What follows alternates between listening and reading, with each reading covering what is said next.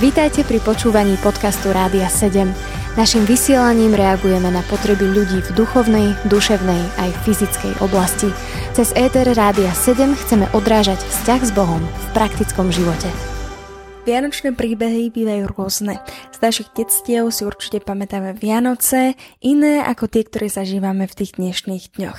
Aké sú tie vaše Vianoce, nad tým môžete premýšľať. U vás doma verím, že sú nádherné.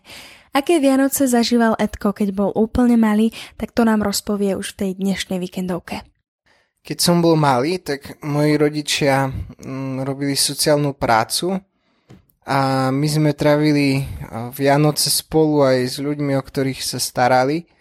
Boli to veľmi také špecifické Vianoce tým, že, že sme sedeli za štedrovečerným stolom 20 ľudia a, a mamka navarila kapusnicu v obrovskom hrnci.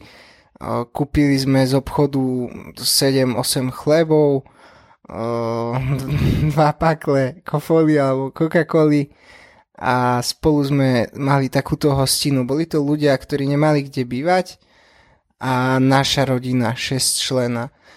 Takže takto začínala naša, náš štedrovečerný večer touto večerou a tí ľudia vlastne, ktorí tam boli, tak to boli väčšinou odchovanci detských domov, ľudia, ktorí nemali kde bývať, veľakrát ani nepoznali svojich rodičov, alebo poznali svojich rodičov, ale vedeli, že ich mama robí prostitútku alebo žije s nejakým mužom, ktorý si nepraje, aby uh, ten dotyčný človek žil pri svojej matke, uh, tak vlastne našli útočisko u nás.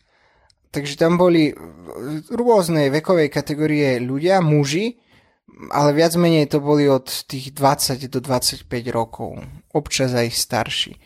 Po tejto večeri pokračovalo, sme sa presunuli do našej také veľkej spoločenskej miestnosti, kde bol aj stromček a nasledovalo odbalovanie darčekov. Stromček bol vždy veľmi, veľmi pekne vyzdobený na podiv tam bolo veľmi veľa darčekov, lebo tam bolo veľa ľudí. Ale boli to len darčeky, ktoré boli mm, také malé a väčšinou to boli o, rovnaké pre každého jedného a to bolo spodné prádlo, ponožky a nejaká tá hygiena. Takže každý vlastne si našiel darček pod tým stromčekom a, a aj sa mu potešili tí ľudia, ale bol to taký čas, keď keď oni boli veľmi smutní.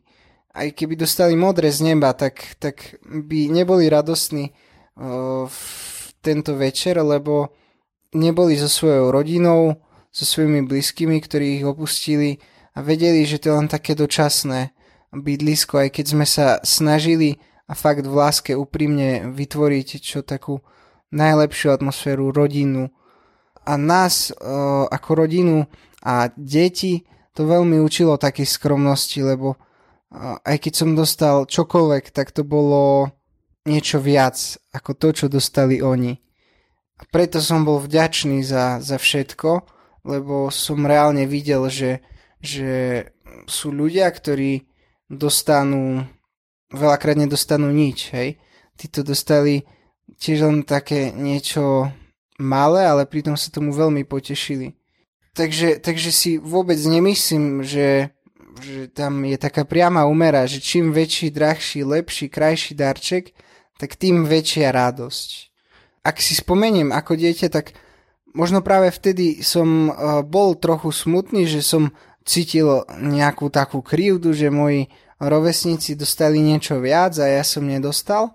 Ale v skutočnosti na druhej strane, a to aj vtedy ako dieťa, tiež keď si spomeniem, som, som vnímal to, že uh, najväčší dar, ktorý mám, tak je vzťah, ktorý mám s rodičmi a súrodencami a bolo nám veľmi, veľmi dobre v ten štedrý večer, ale aj s tými ľuďmi, ktorí sú bez domova, hej. Takže ja som si fakt veľmi vážil tú atmosféru, tú lásku, tú radosť, ktorá tam bola.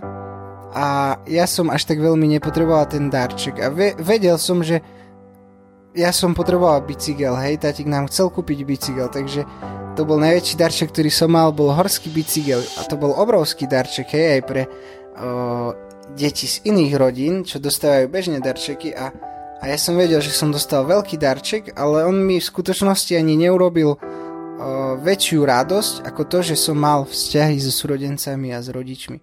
Takže ja už som mal skúsenosť aj s väčšími darčekmi a vedel som, že, že toto nie je to práve. Počúvali ste podcast Rádia 7. Informácie o možnostiach podpory našej služby nájdete na radio7.sk.